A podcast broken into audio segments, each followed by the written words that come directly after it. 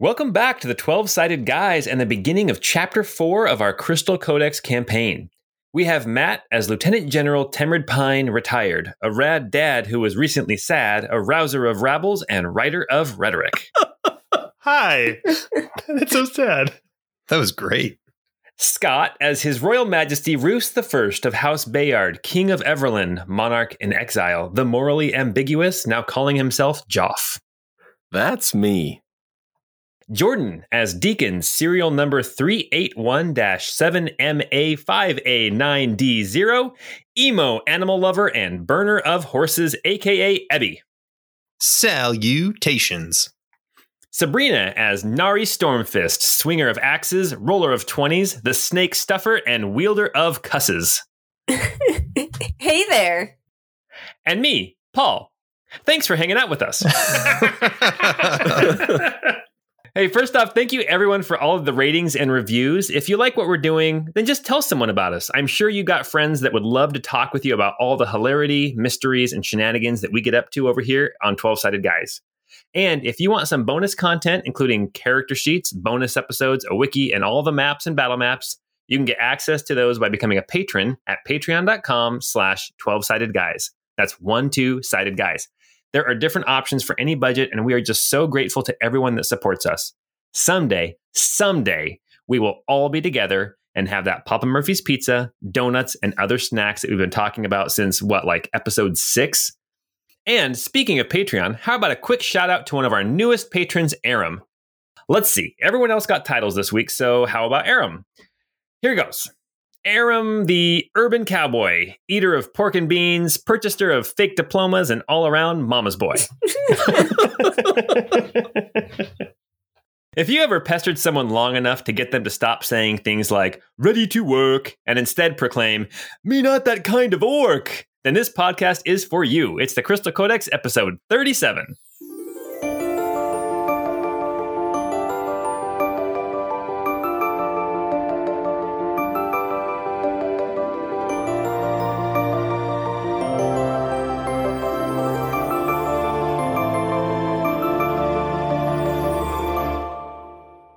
Long does it take to change the world? Apparently, it can be done in just one month. One month ago, a bounty hunter tracked an heir, an old man fought with ink and paper, a mountain woman lost all allies, and a metallic man felt himself unique and completely alone in the world. Now, just one month later, the bounty hunter is the heir. The old man fights with sword and youthful vigor. The mountain woman has reforged a resistance, and the metallic man has an entire people he seeks to free from bondage. Two of the Empire's adjudicators, persons endowed to speak with the Emperor's voice, lie dead due to the actions of these four people. Arkelvy Province, the newest acquisition of the Almerian Empire, has been buffeted twice by uprising and skirmish. The real threat to imperial control over the province, however, hides in the smoldering dissatisfaction of its residents, recently fanned by the actions of these few. As autumn pushes on and winter quickly approaches, Arkelvy province tips ever closer to open rebellion against the Almerian Empire. While Imperial agents attempt to quell this growing sentiment in the province, our heroes, Nari and the boys, head northwest away from the city of Arkelvy into the foothills of the Glass Mountains. On the third day of travel, they come upon the tiny settlement of Last Chance, a shanty town of merchants and travelers. Nari Stormfist, who grew up in the mountains, assures the boys that this is the best and only place to procure supplies for the arduous trek ahead. There is no time to waste. Soon the passes will be choked with snow. Last chance is aptly named then. Last chance to turn back. Last chance to winter somewhere warm. Or last chance to push on through winter's wrath to Nari's home and answers to the troubling vision she had of the Stormfist clan. Nari and the boys, you have been traveling for three days, three cold, wet, rainy days. So I think I may have mentioned this before, but I think traveling over the past couple days with Pine, Pine's a great, friendly traveling companion, but sometimes when you're just, you know, you're just kind of walking along one foot in front of the other, he's the kind of guy who will just start singing a song under his breath, like, it's my party and I'll cry if I want to. oh my gosh. so, gosh. however you feel about that, maybe it's grating, maybe it's endearing, but that's Pine. Gosh, that's so funny. I knew a guy who used to do that. That's very same song, actually. Where do you think I got the idea? All right, as you guys have left Arkleby and heading northwest into the mountains, the road gradually climbs in elevation. Um, the trees are still really thick um, and, and forested. The grass and the path gets more and more muddy.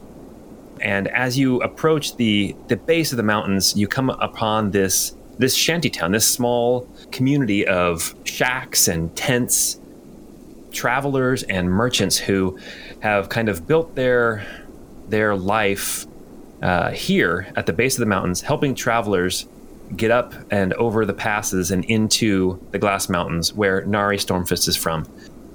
So as you guys approach, you see these. Uh, there's some wagons. There's a couple of tents. You see some people with uh, ropes and with barrels of food and rations. You see you see some people selling weapons and um, other gear that is necessary, some furs. Um, but you guys approach this small town of Last Chance. So Nari, why do they call it Last Chance? It's the the last chance to buy anything until you're over the mountains. We should definitely stock up. Do I recognize anybody in the town at all? Why don't you go ahead and make a perception check? Everybody can make a perception check as you guys are kind of walking through. All right, 21. Pine rolled a 14. Joff started chapter four with a nat 20. Nice. What up? And Ebby got a 13. Whoa. wow. Yeah. Yeah. That's right. Yeah. So uh, Pine and uh, Ebby, as you guys are walking through, you guys are kind of looking at some of the some of the wares that are for sale. Um, you know, some like fur cloaks and things to designed to keep you warm. They also sell like these um, kind of like these clawed galoshes that you can put over your over your shoes to help like dig into ice, that kind of thing. Things that you guys have never never seen before. Joff and uh, Nari, as you guys walk in, you see um, different people selling things, but then as you look back towards the back of kind of the, the, the road goes through this small shanty town, then it splits, and one path kind of goes uh, to the east, northeast, and one path goes to the northwest. And right there at kind of the split, you see somebody that you recognize. It looks like there is a a chubby Morgan Freeman, I think is how I described him multiple times before. you see, um, there is this man. He's bundled up in furs, but there's no mistaking his face. And especially, um, he's got this tent set up, and he's got like a little table set up with some of his wares. And off to the side, not chewing on grass, but just laying down in grass, you see this very large woolly ox with a small little crystal rotating around his head. I forgot we sold him the the crystal of sustenance. yes, yeah, yeah. So Porthos doesn't need to eat, doesn't need to graze anymore. He just gets all his sustenance from that from that aeon stone of sustenance.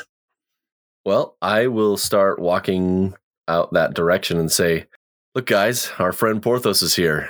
Maybe we'll get another woolly ox egg." Porthos! Ebby starts running over there.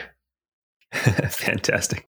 All right, as you guys kind of approach, um, some people are start, starting to call out to you, and they're saying things like, "Oh, you're going to need some rope if you're going to go up in the mountains," and you know, we've got mounts here, we've got mounts, uh, that kind of thing. I'll say, It's okay, my Explorers pack came with it at character creation. As you approach uh, Gerard, uh, whose, whose back is turned, he's doing something at the table with some of his wares. He doesn't seem to know that you're there, but Joff, you sneak up kind of right up to the table. I will clear my throat and say, "Excuse me, Gerard." Uh, he turns around and he looks at you uh, and he goes, "Oh yes, oh oh, my friends, my friends, what are you doing here? I thought you were in Arkleby." We were in Arkleby, and now we're here. and he kind of looks left and right and he's like, "Are you, are you going to make this trek? That's the plan. You're much braver than I. Uh, it's getting pretty nasty up there." Just the the weather turning, or Oh yes, I mean the the the passes are are snowing already. But uh, from what I've heard from people here at camp, but if you're going to go, if you go now, you should be able to make it up and over the mountains and into the into the valleys beyond. Okay, I was going to say, are you trying to deter people? I thought you were here to sell things to people going over the pass. He uh, he steps aside and kind of motions to the table behind him. He's like, "No, I'm I'm definitely here to sell things. Come look at my wares. I've got I've got more than last time." oh, what do you got that's new? Somehow I didn't pull that up. Let me pull up what he's got. All right. Well, on the table uh, behind him, you see like he's got potions like like always. He's got some uh, red potions. He's got a still has that stupid bottle with the number nine on it. He's got uh, some brighter red potions. He's got like a white and milky potion. looks like he's still got um, that ever smoking bottle, but he's also got now um, kind of a uh, oh he's got the the one that has like the bead inside that keeps growing and contracting. He's got this potion. It looks like it's like like a black liquid, but then it almost has like you know how um like a cotton tree, kind of like the the wispy cotton that comes off a cotton tree. It looks like it's got some of that like swirling around inside of it. And then he's got some other things on the other table, um, including the same scimitar that you saw before, the scimitar of life stealing. He's got a necklace. He's got some studded armor. He's got some rope. Um, he's got two little crystals um, on like a little pillow. And then he has a very unassuming um, brown leather bag. Is there anything like outside of necessarily this vendor, but is there anything Nari would know that we don't have that we for sure need as far as going into the mountains this time of year? Well, you so Nari would know just living here that something for your feet, some kind of like um, you know, the the claws for ice are good, but also some kind of like a snowshoe type of thing would be good. If you're going on a mount, that would be even better. And as you look around, you do see that Gerard isn't selling any mounts, but you do see somebody is. It looks like they have a little roped off area um, with a couple of different um, mounts in them. We have a um, what looks like a, a, caribou. So it looks like an elk, except for you know how an elk has antlers that kind of come out to the side. The caribou has kind of antlers that go forward and back, kind of almost reindeer esque. A big animal, brown fur, except for like around the neck, it's all white. And then you see also in that pen, you see something strange that maybe Nari has seen before, but other people have probably heard of. It's like this large kind of black bird um, with big wide feet. And it has um, kind of slick feathers and a long orange beak. Very big. It kind of walks hunched over. Um, and you would know these are uh, called beakaboos. That was exactly what I was looking for you to describe. That was what that question was leading to. Thank you. yeah, in fact, as you as you kind of look over at the beakaboos, you can even hear them every once in a while going bork, bork, bork, bork. Nari's gonna meander over that direction and start like throwing some fish or something over the edge. So uh, Pine will Pine will motion over to the the beakaboos and say, Look, Ebby, it's those giant ducks I was telling you to summon that one time. You weren't lying to me. It's amazing. They're beautiful. Oh man. "Bork, bork, bork, bork, bork."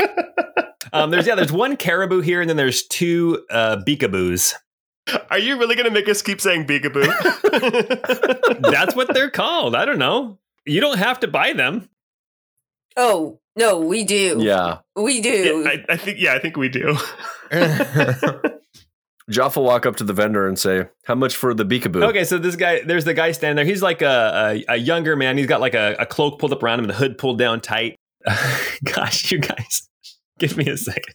Nari's back there throwing fish at them too, while while Joff's negotiating. So I'm getting them on our side. yeah, Pine will also Pine will also ask the vendor how much he can get for this Alaton so we can buy a beakaboo. oh my gosh! Oh, you uh, Crumbles looks at you and goes, "Huh?" I'm chid- I'm just kidding. I'm just just joshing with you, Crumbles. All right. So um, the beakaboos are uh, 75 gold a piece, Oh, um, and so is the caribou. So yeah. A steal. does that come with barding and it comes with it comes with bit and bridle and saddle and saddlebags. and then as far as like extra carry capacity, like it, we would be able to put food for this creature on on the pack and stuff. Yeah, it's basically eh, behind the curtain. It's got the stats of a riding horse. Um, this guy, this guy who's selling them, he says, "Oh, have you ever ridden a beakaboo before?" I haven't, but as soon as I laid eyes on it, I knew that I needed to. Well, uh, just you have to be careful if you're if you're going up in the mountains, and if you if you start to go downhill and it's snowy, they will lay down and slide on their tummies. Oh my god! Of course they will. that is adorable. Crumbles, you have to come back as one of these next time. The caribou, the caribou looks incredibly like um like just left out, like so super sad. Nobody cares about the poor caribou. Joff will look at, at his companions and say, "Well, I'm getting a beakaboo, and I'll I'll put the money down." Okay. Yeah, Nari will also put the money down, and whichever one was uh, most enthusiastically hanging out with her, she'll take that one. Okay. The one that you were tossing fish, even though these don't necessarily eat fish, they also like to eat like like dig around. Their their beaks are sharp and pointed, so they can actually like dig around in like in bark and stuff for bugs and things. Ebby, yeah, Ebby will take the the caribou. Sorry, Abby. Don't sound so put out about it. I'm still, I'll take the caribou, whatever.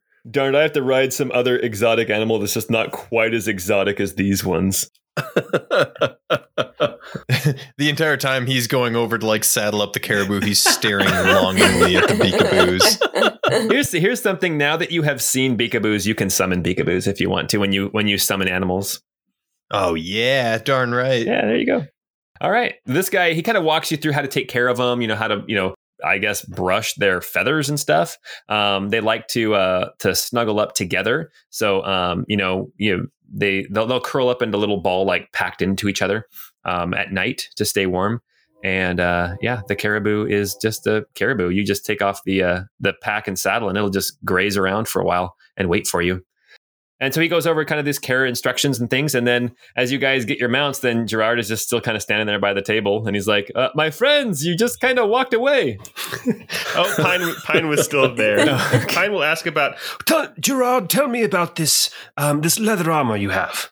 He says, uh, Oh, this leather armor, I picked this up in Arkelvy. It is fantastic. Let's say you want to be protected, but maybe you're not in that the right kind of place for that. If you say the magic word, it will change its appearance.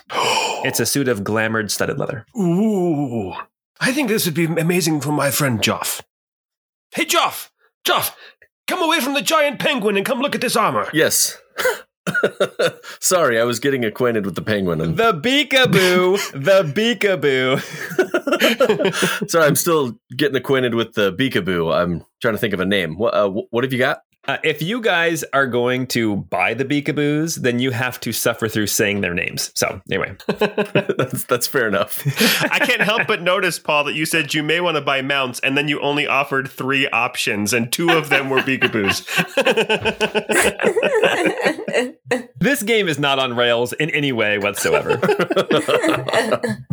So, Joff, this armor that that um that Gerard is selling, it it's studded leather, so I think it worked for you and your your sneaky nimbleness. But also, there's a magic word that you can say, and it will change its appearance.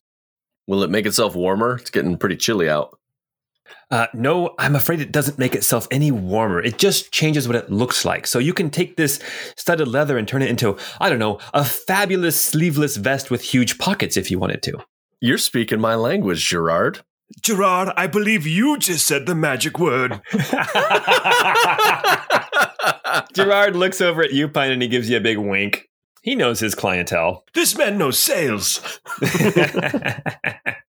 How much for the armor? so the armor is 2,000 gold pieces.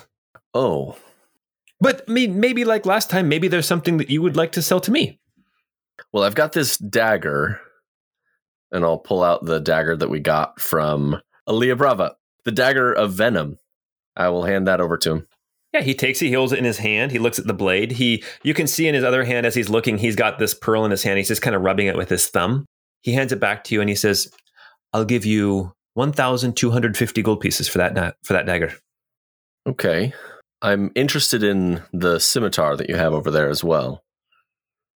Ah, yes, the scimitar of life stealing. Yes. Could perchance I get a discount if I bought both the leather and the scimitar? The scimitar is a thousand gold pieces. So altogether, we're talking 3,000 gold pieces. I will pull out my short sword as well and say, How much could I get if I give you this and the dagger? I will give you 500 for the for the short sword, 1250 for the dagger. That's 1750. And the armor and this scimitar is 3000.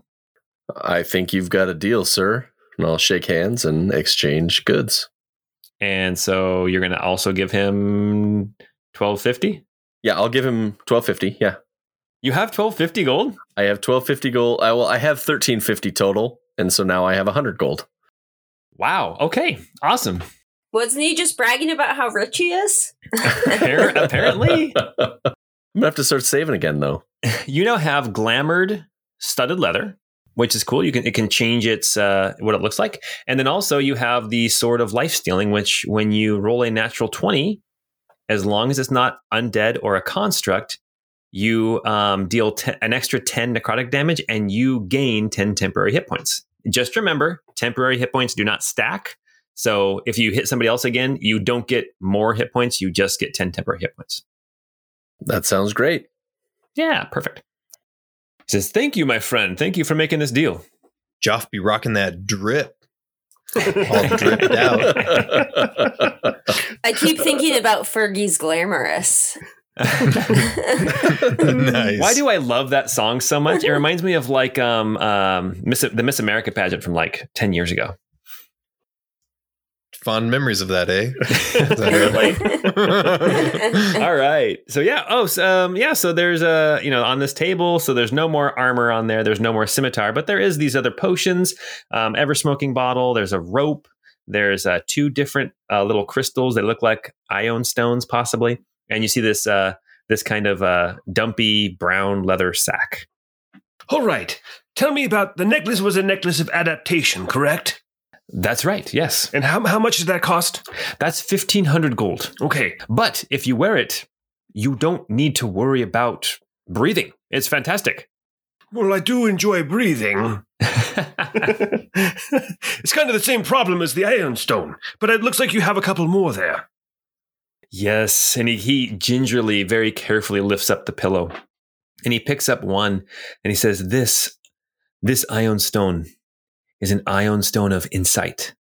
Then he sets it down, and he picks up another, the other one, and he says, "And this is an ion stone of strength." Ooh, And he sets it down, but they are very expensive. more expensive than the fancy armor. Yes, it is three thousand gold pieces Hmm. per ion stone. And what do they do?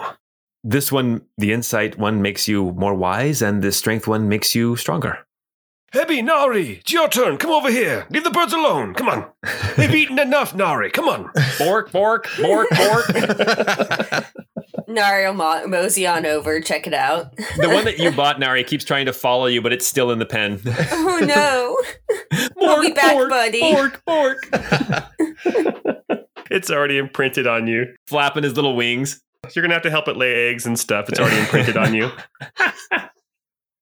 Uh, it's got that little like the little yellow feathers that stick out, kind of like uh, Heihachi from uh, from Tekken. Did you guys see that story about the bird keeper who's uh, had one of those rare cranes or something taken to him? oh yes, yes, I read that this week. Yeah, that's what I was referencing. It's awesome. So now, now Nari gets to experience the same thing. How long do these beakaboos live? and are they endangered? The guy who sounded was like, I don't know. All right. So Gerard has these things. He's uh, it- is, is is anybody interested in anything else that I have for sale?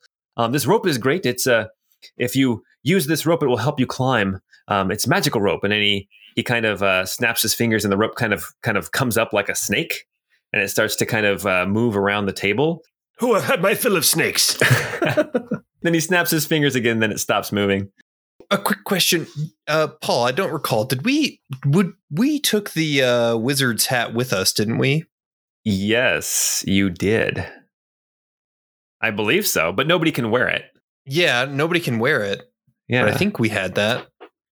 I yeah no that did not get left with her. I I know that did not. We have wizard's hat, and, wizard's hat, and spellbook too, right? Yeah, there's a spell book and um yeah there's a a hat of wizardry and there is a spell book. Sell, sell, sell. Let's just dump that stuff.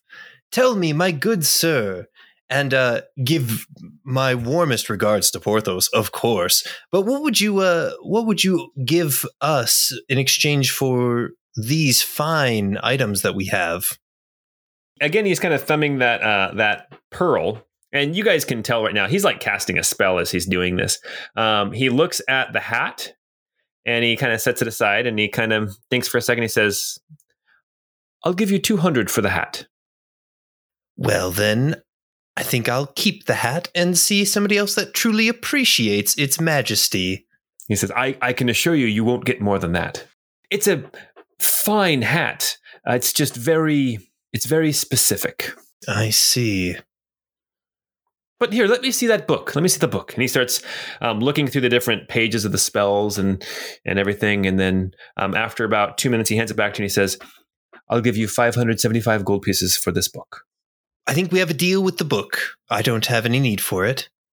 Okay, you have 575 more gold pieces. And you aren't willing to budge on the hat.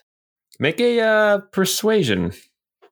Ebby is really good at persuading people with his negative one modifier. Uh, Ebby got a 12. He's like, I, I'm I'm sorry, my friend. I mean, I could wear the hat. I could use it. It's a fine hat. It's just not that powerful. Well, I understand. Very well. Uh, let's go ahead and let's sell the hat. Unless unless my companions feel otherwise. Anybody want this cute hat? Can't use it, but it looks good. How warm would the hat be? not very. Is it like the cursed hat and what we do in the shadows? this hat, I love that hat and what we do in shadows. this hat is like uh like basically Gandalf's hat. nice. well, if you put it that way, I'm keeping it. No. it's just a big wide brimmed hat. You described you'd always described it as a witch's hat, so I was assuming it was kind of like a Genshin Impact witch hat, like from what's her Oh. name, uh, Mona, with like lace and stuff. I was a N- Noelle fan, so anyway, we don't have to go there. let's let's go ahead and sell the hat then. I don't I don't suppose I need it. Okay, he gives you 200 gold pieces, and then he instantly he immediately puts it on his head. And now every time you see Gerard, he's going to have that hat on again. Wait a second, we're just outfitting Gerard's adventuring party. I feel like I've been cheated for some reason. so, Gerard, tell me about this dumpy looking bag. he says, "Ah, well, do you remember that backpack I had before that that haversack?" Pine will turn his back and like model it, He says, "Yes, like a elementary school kid with his first backpack. That one. Whatever you do, do not put this bag inside of that bag." That sounds like a challenge. Unless if you want to make the last boss in a campaign. Yeah, if you want to upend my whole campaign, um, go ahead and do that. Then that's fine.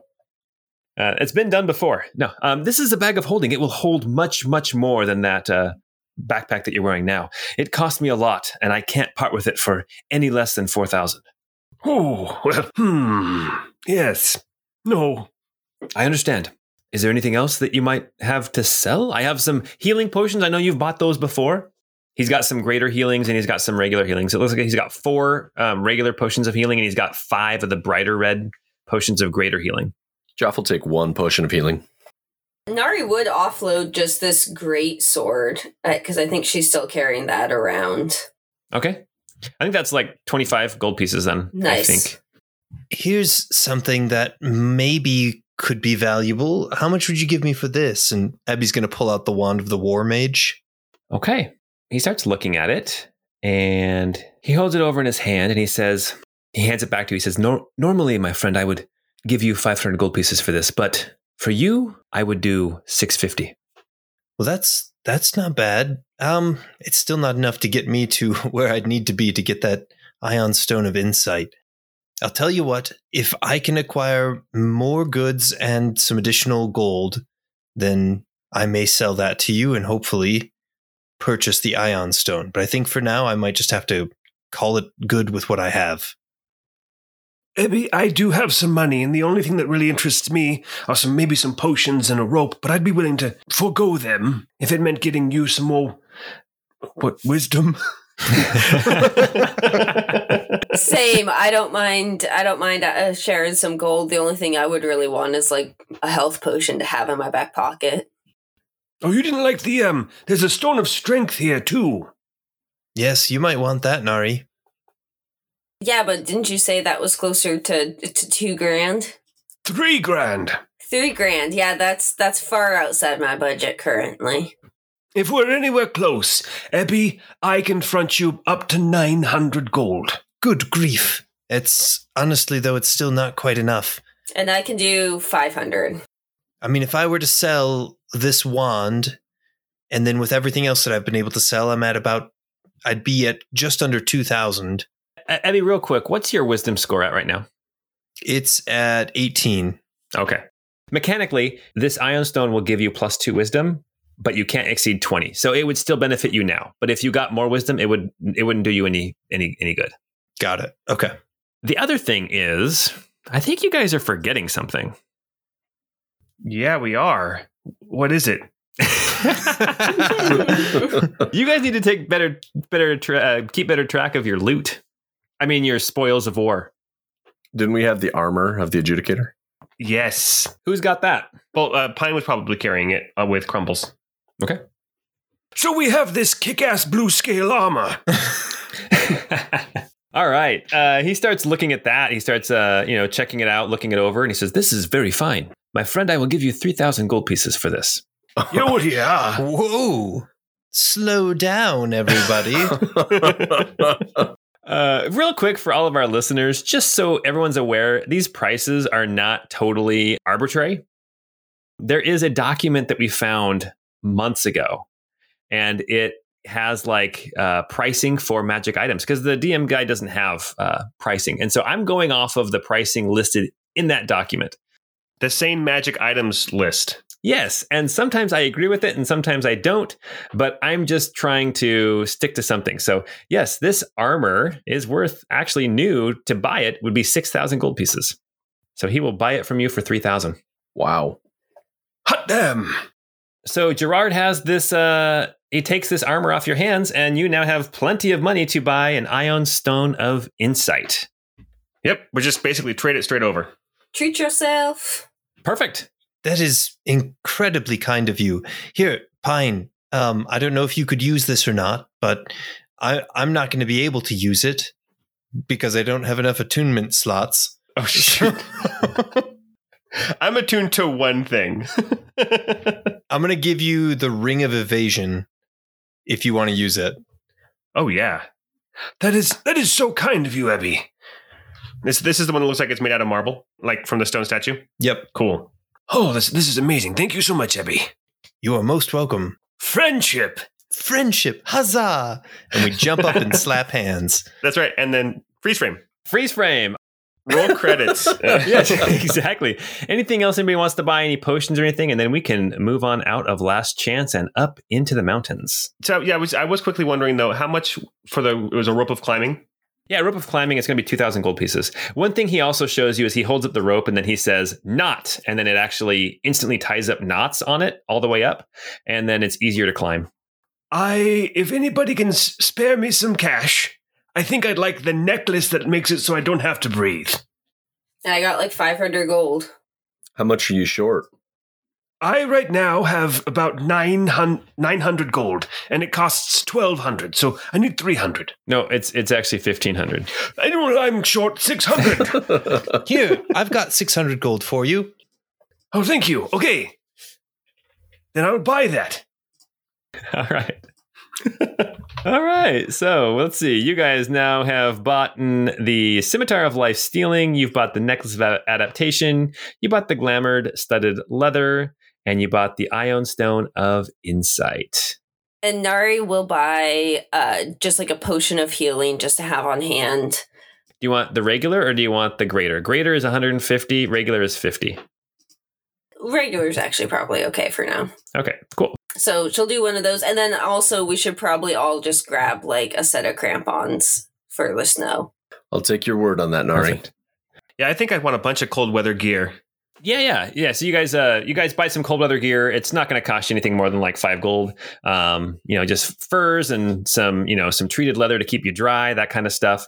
Other than that, um, Gerard waves to you as you head up the trail. Um, right here where the road splits, um, you see a little sign. The little sign has an arrow pointing to the right, which would be north, kind of east. And um, that sign um, actually says gray bears.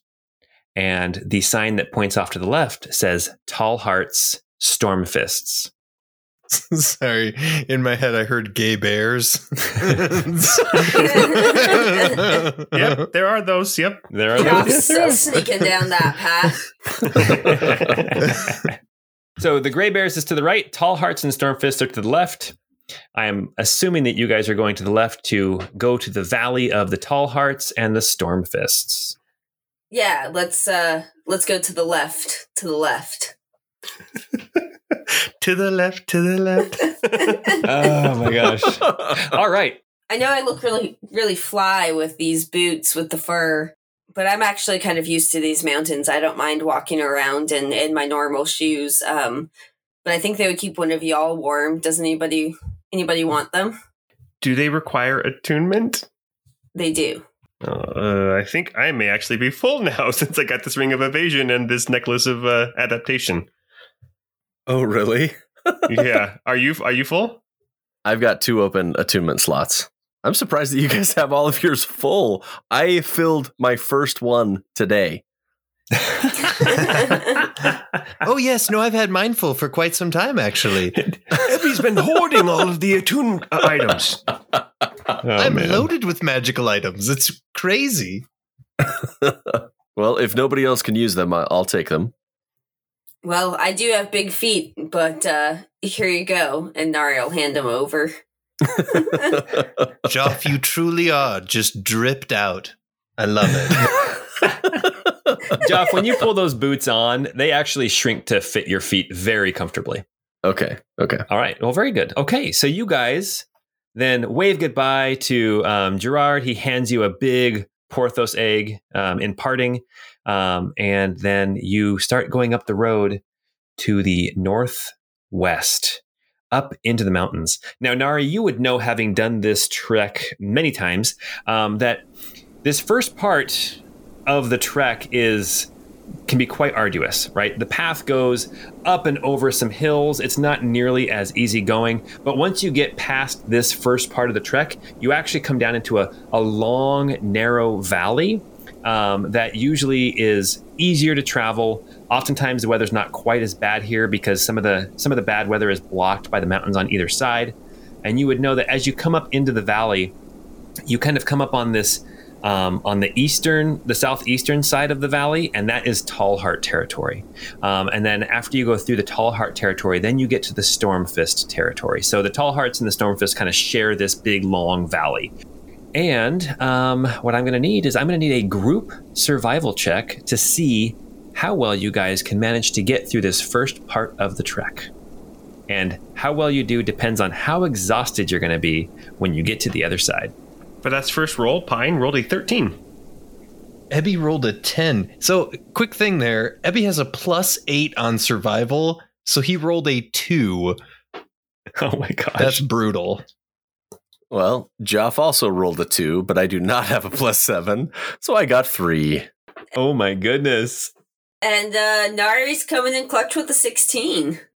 All right. Well, let's let's see here um, what is going to happen as you guys get to the other side of the. Well, first off, it takes you quite some time, even with the mounts. You guys are riding these beakaboos, this caribou, and even uh, crumbles. The uh, the Alaton um, has a little bit of trouble. Like the basically the first day out after you camp for that first night, uh, it starts to snow and it starts to blow really, really hard. The wind and the snow, and the going gets really, really slow, really, really tough.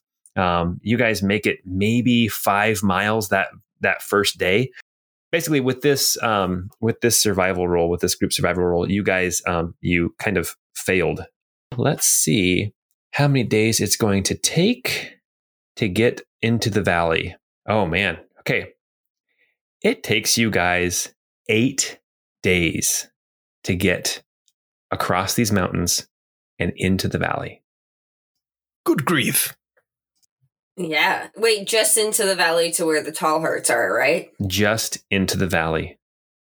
And now a, a lot can happen in eight days. In fact, a lot did happen in eight days.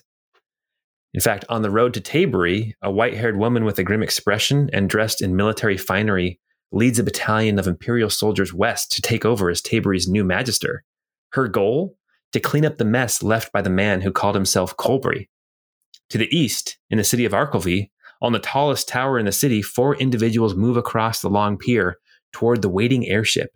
Its white balloon reflects the sun of the crisp autumn morning, and its copters buzz and hum as they power up in anticipation of launching the ship through the sky. Bert Bertram stops to take one last look at the western horizon, back towards Tabery, as a middle aged man with caracal ears and festooned with numerous bags and scroll cases hustles by to board the waiting airship. Bert collects himself before turning back towards the airship, the dancing herald, and steps onto the gangplank as he begins his trip to the city of Almar, the capital of the empire. We know those guys. Far below the idling airship, beneath the cobblestone streets, a knight of the red blossom stands before a locked gate in the perpetual darkness of Arkelvy's catacombs. He tries the handle, but it won't budge. He looks to one of his companions, a small, narrow man in his fifties, who pulls out a small rod from his belt and begins conjuring up the magic required to open the gate. The knight looks to his other companion, a short, wide man with a full beard, a smithing hammer in hand, and a brass helmet on his head. They both nod at each other. Silently, the knight holds up five fingers, then ticks them down one at a time. When the last finger drops, the narrow older man releases his spell, a reverberating thump echoing out through the hallways. The gate swings open. As the three rush in, they can hear the sounds of snarls and pounding feet behind them. Bortimus slams the gate shut, locking it in the process, just as countless horrors crash into the bars. As the squat man and the narrow man begin reinforcing the gate, Bortimus looks around at this room far beneath Mason's Keep, at the shelves filled with books, scrolls, and treasures. He raises two fingers to his forehead in the Calathese salute, a gesture to a rightful king. And far away, beyond the province of Arkelvy, in a richly decorated room, two men sit around a table, adorned with the remains of a fine meal. Both men are older and have that bearing of leaders used to being obeyed. Sipping a glass of wine, the dark haired man leans back, his old, faded blue frock coat hanging on the back of his chair. The other man, with silver hair, holds a pipe in his right hand, his right sleeve rolled up casually, his left sleeve pinned up at the shoulder. both men share stories, both men laugh, and both men believe that they have the other right where they want them. Ugh. Shut up. okay, sorry. Shut up. and at the end of eight days, Nari and the boys stumble down out of the mountains, exhausted. In fact, each of you has two levels of exhaustion, oh. which means your speed is halved. And I believe that means you have disadvantage on your ability checks. Your mounts are okay. They are used to this kind of weather, but you guys are not. As you stumble down out of the mountains into um, a kind of a, a, forested area, you can see that there is like a stream or a, a river actually. It's moving down out of the mountains and it kind of goes down through this kind of uh, very um, sharp edged gully um, deep, deep ravine. And it's not the way that you guys came up over the mountains, um, but this river actually runs all the way down back out towards Deep Lake. Um, but you can see that as you follow the river up, it goes through the forest. You can see kind of lakes dotting uh, the, the valley below you. Um, and here you are in the Tall Heart Valley. So you guys come down out of the mountains. What do you guys want to do right now? Well, I think first we want to ask you some questions about that vignette. um, okay, that's fine. I mean, I want to get warm if I'm being honest.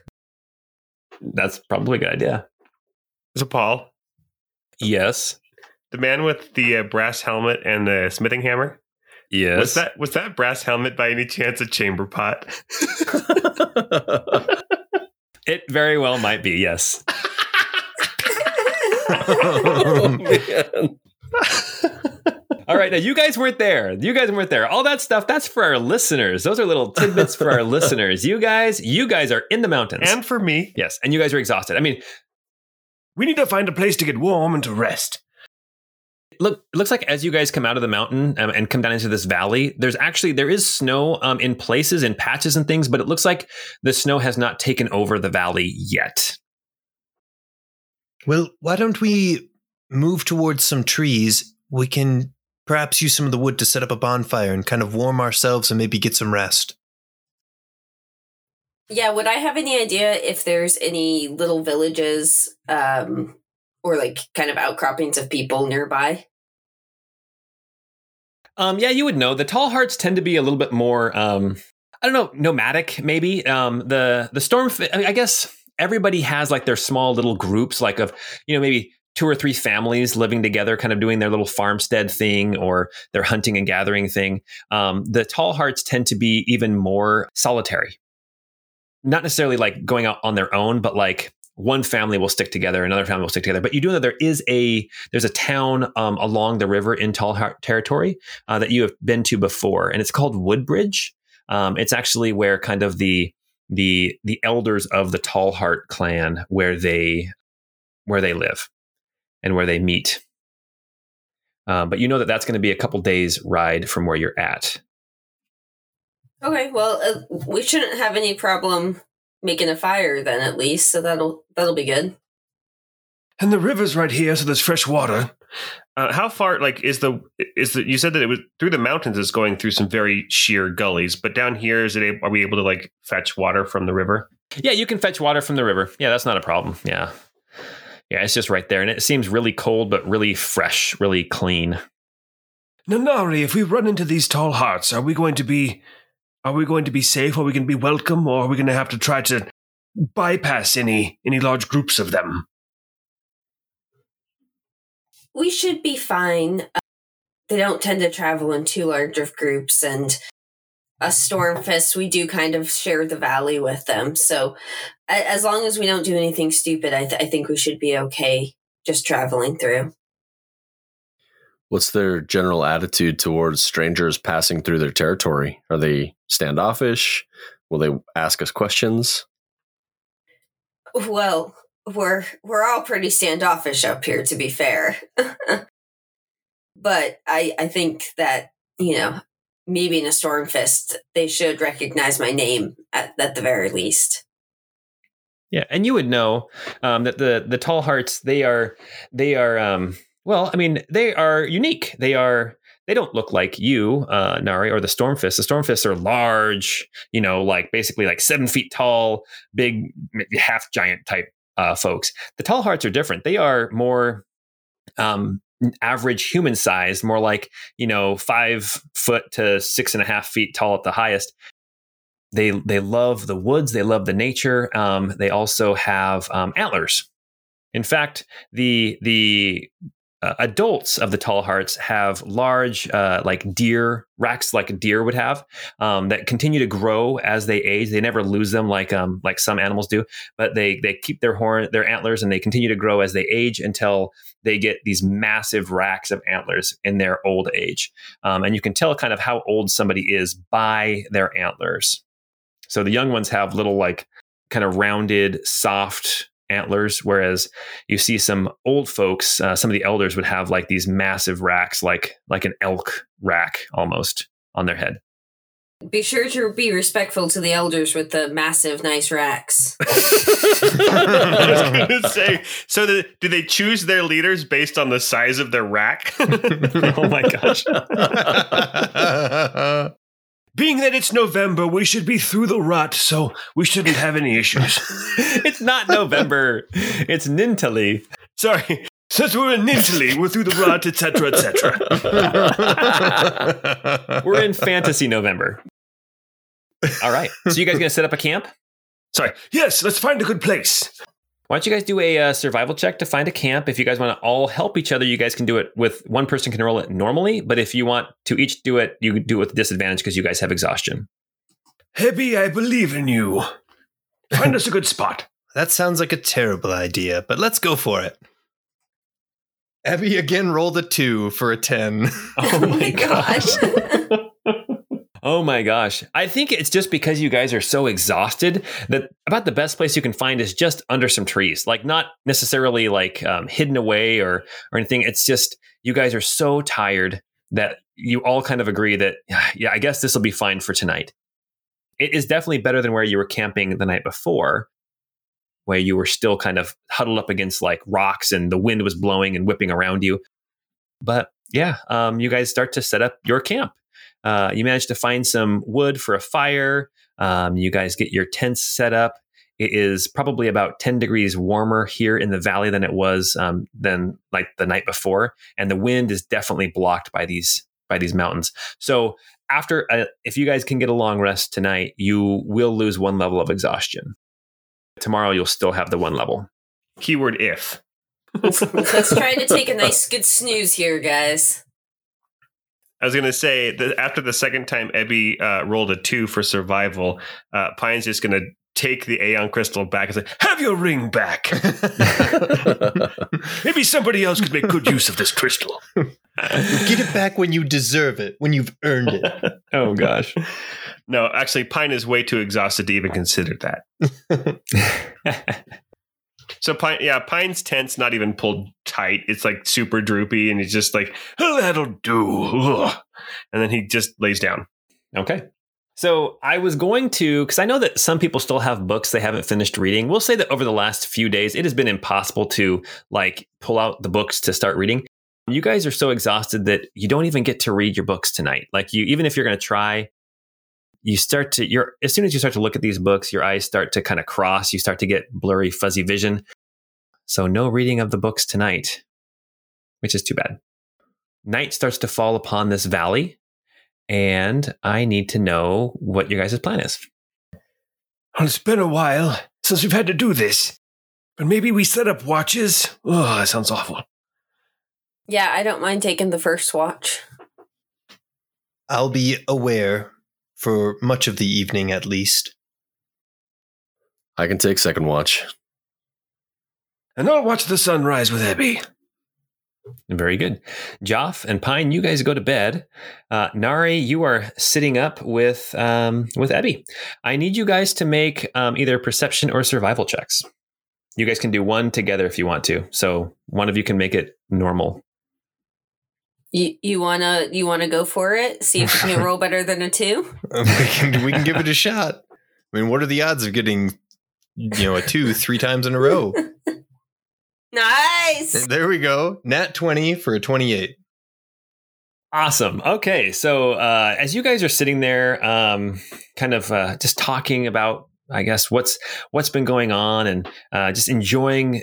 It almost seems warm here, as opposed to being up in the in the mountains with that nasty, biting, cold wind. You're sitting there, and um, Ebby, as you as you're sitting there, you kind of glance off to the side, and you, for a split second, you see the glow of eyes looking at you, and then they disappear off in the woods. Something has been watching us. Uh, d- do I have any kind of idea on what it might be? With a with a tw- with a natural twenty survival check, you, you get the impression the way that it moved that it was standing on two legs and not um, like a creature on four. Got it. I'll relay that to Nari. I'll just say, looks like someone has come to watch us. I'm not sure who it was, but I know it wasn't a creature, a beast at least. It, it could be one of the tall hearts. Like I said, they're not super used to people just meandering in here. It's a little bit of a trek, but I, I don't think they'll do us any harm as long as we stay stay cool. Well, I suppose that's good.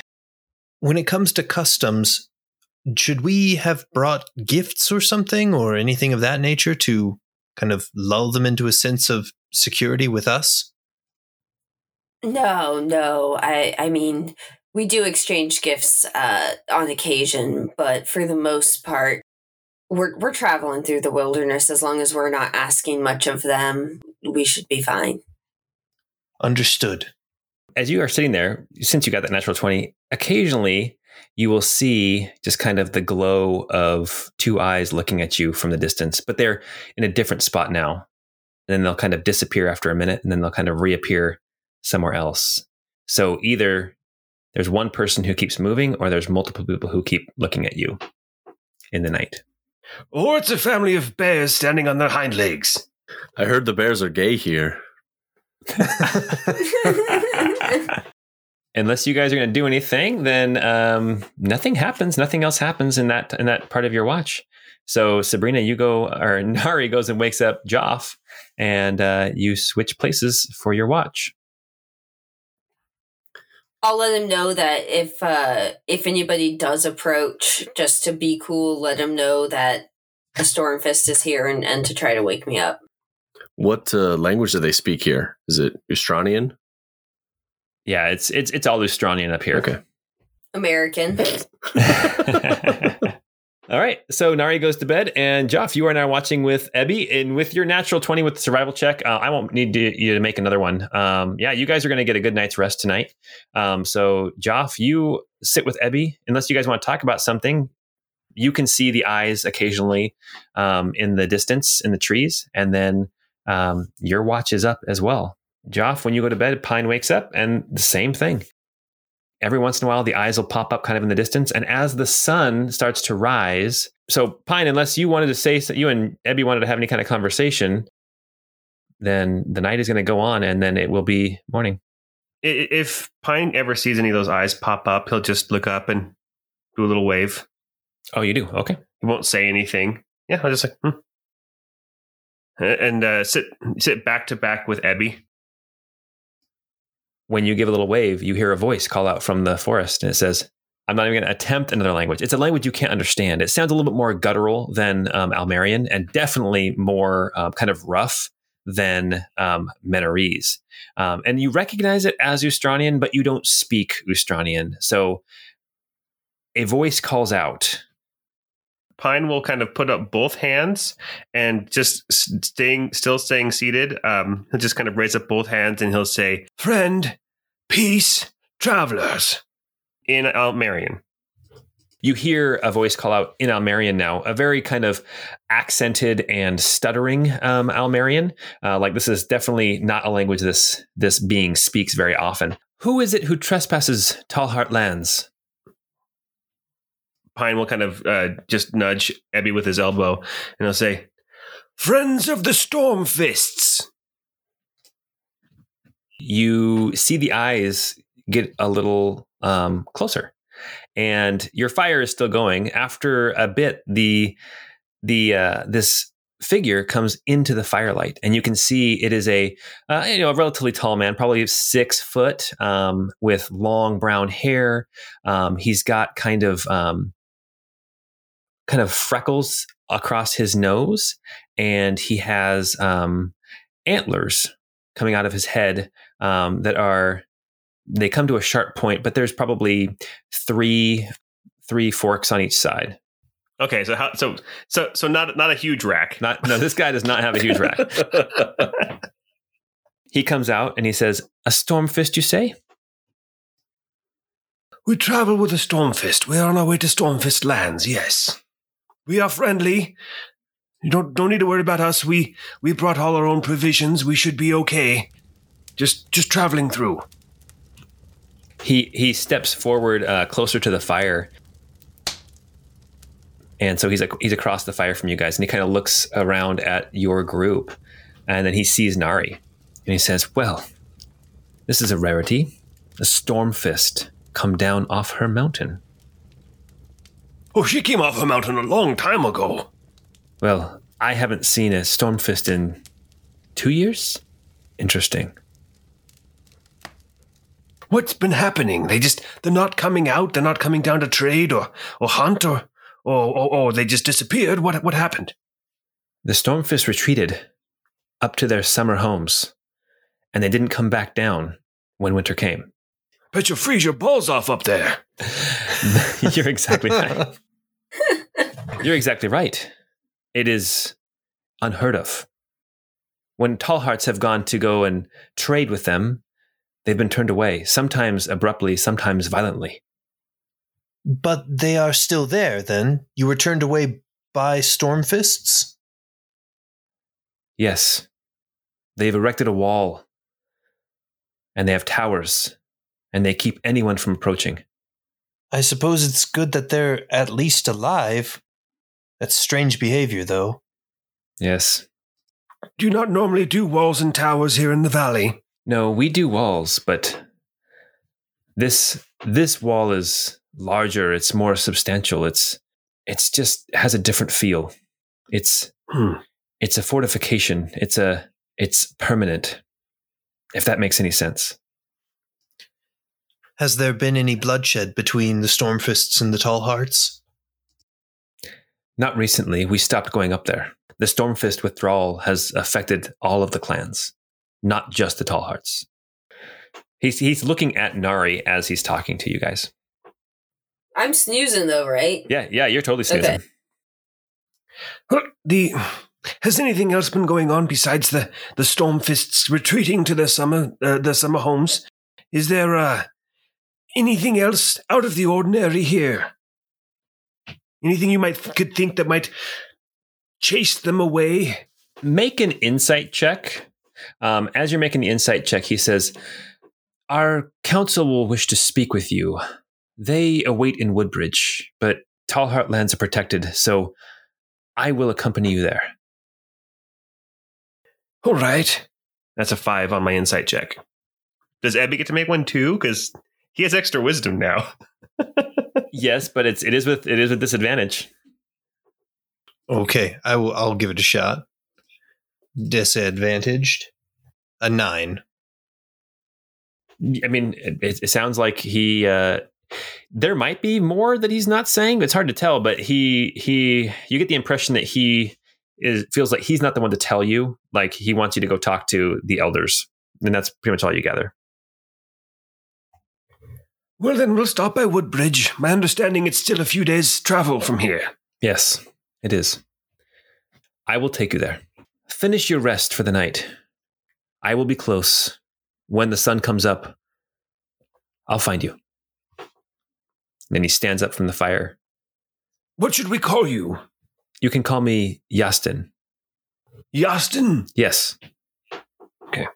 My name is Pine. It's a pleasure. he nods. Salutations, Yastin. My name is Ebby. It is good to meet you both. And then he walks away from the fire. Did you guys want to talk about anything? Yeah.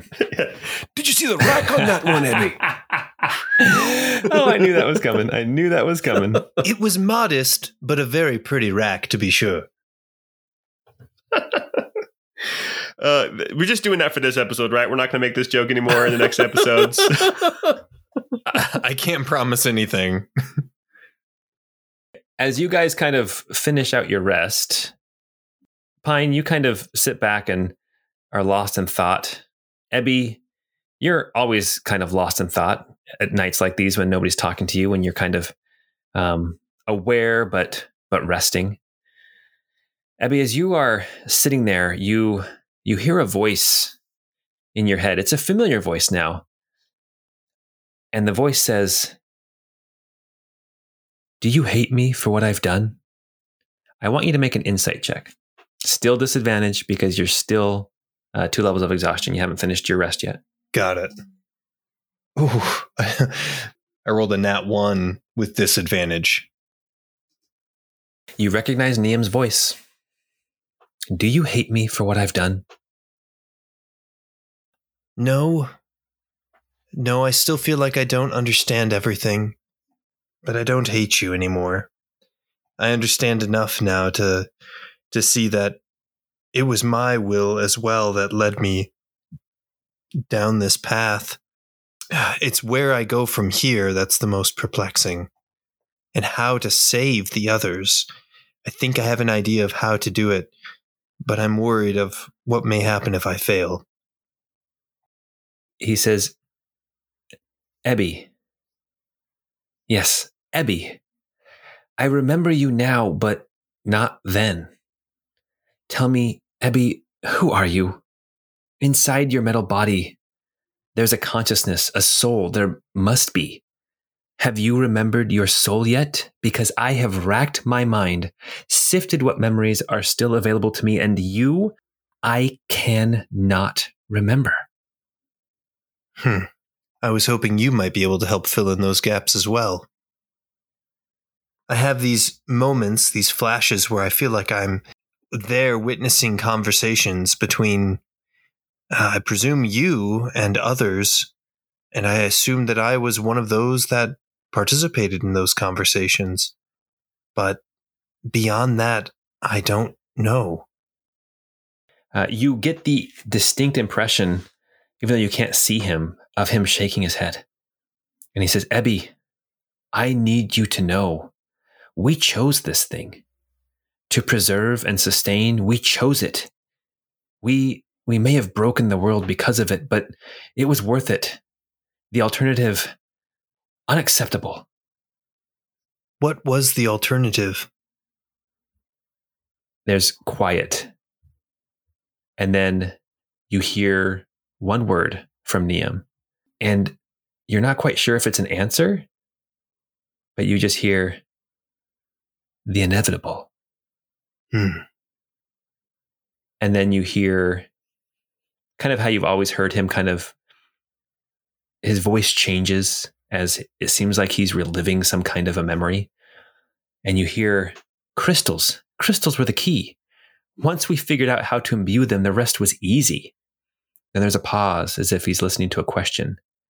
He says, That's the beauty of it. They propagate themselves. At this point, we've created a natural process. But what I mean is the process now runs on its own naturally, but it never would have started had we not imbued those crystals. There's another pause. He says, This could change the face of Pavantis. It's true. But what's the alternative? Wait for the inevitable? No, no, I'll go down fighting beak and talon, not huddled up waiting for the end like so many do these days. A pause. With the crystal engine running, they should proliferate exponentially until the patch can take hold. Then, if the calculations are correct, the crystal propagation will reach equilibrium and Pavantis will be whole, shaken and bloodied, but whole. And then nothing. Hmm. Interesting.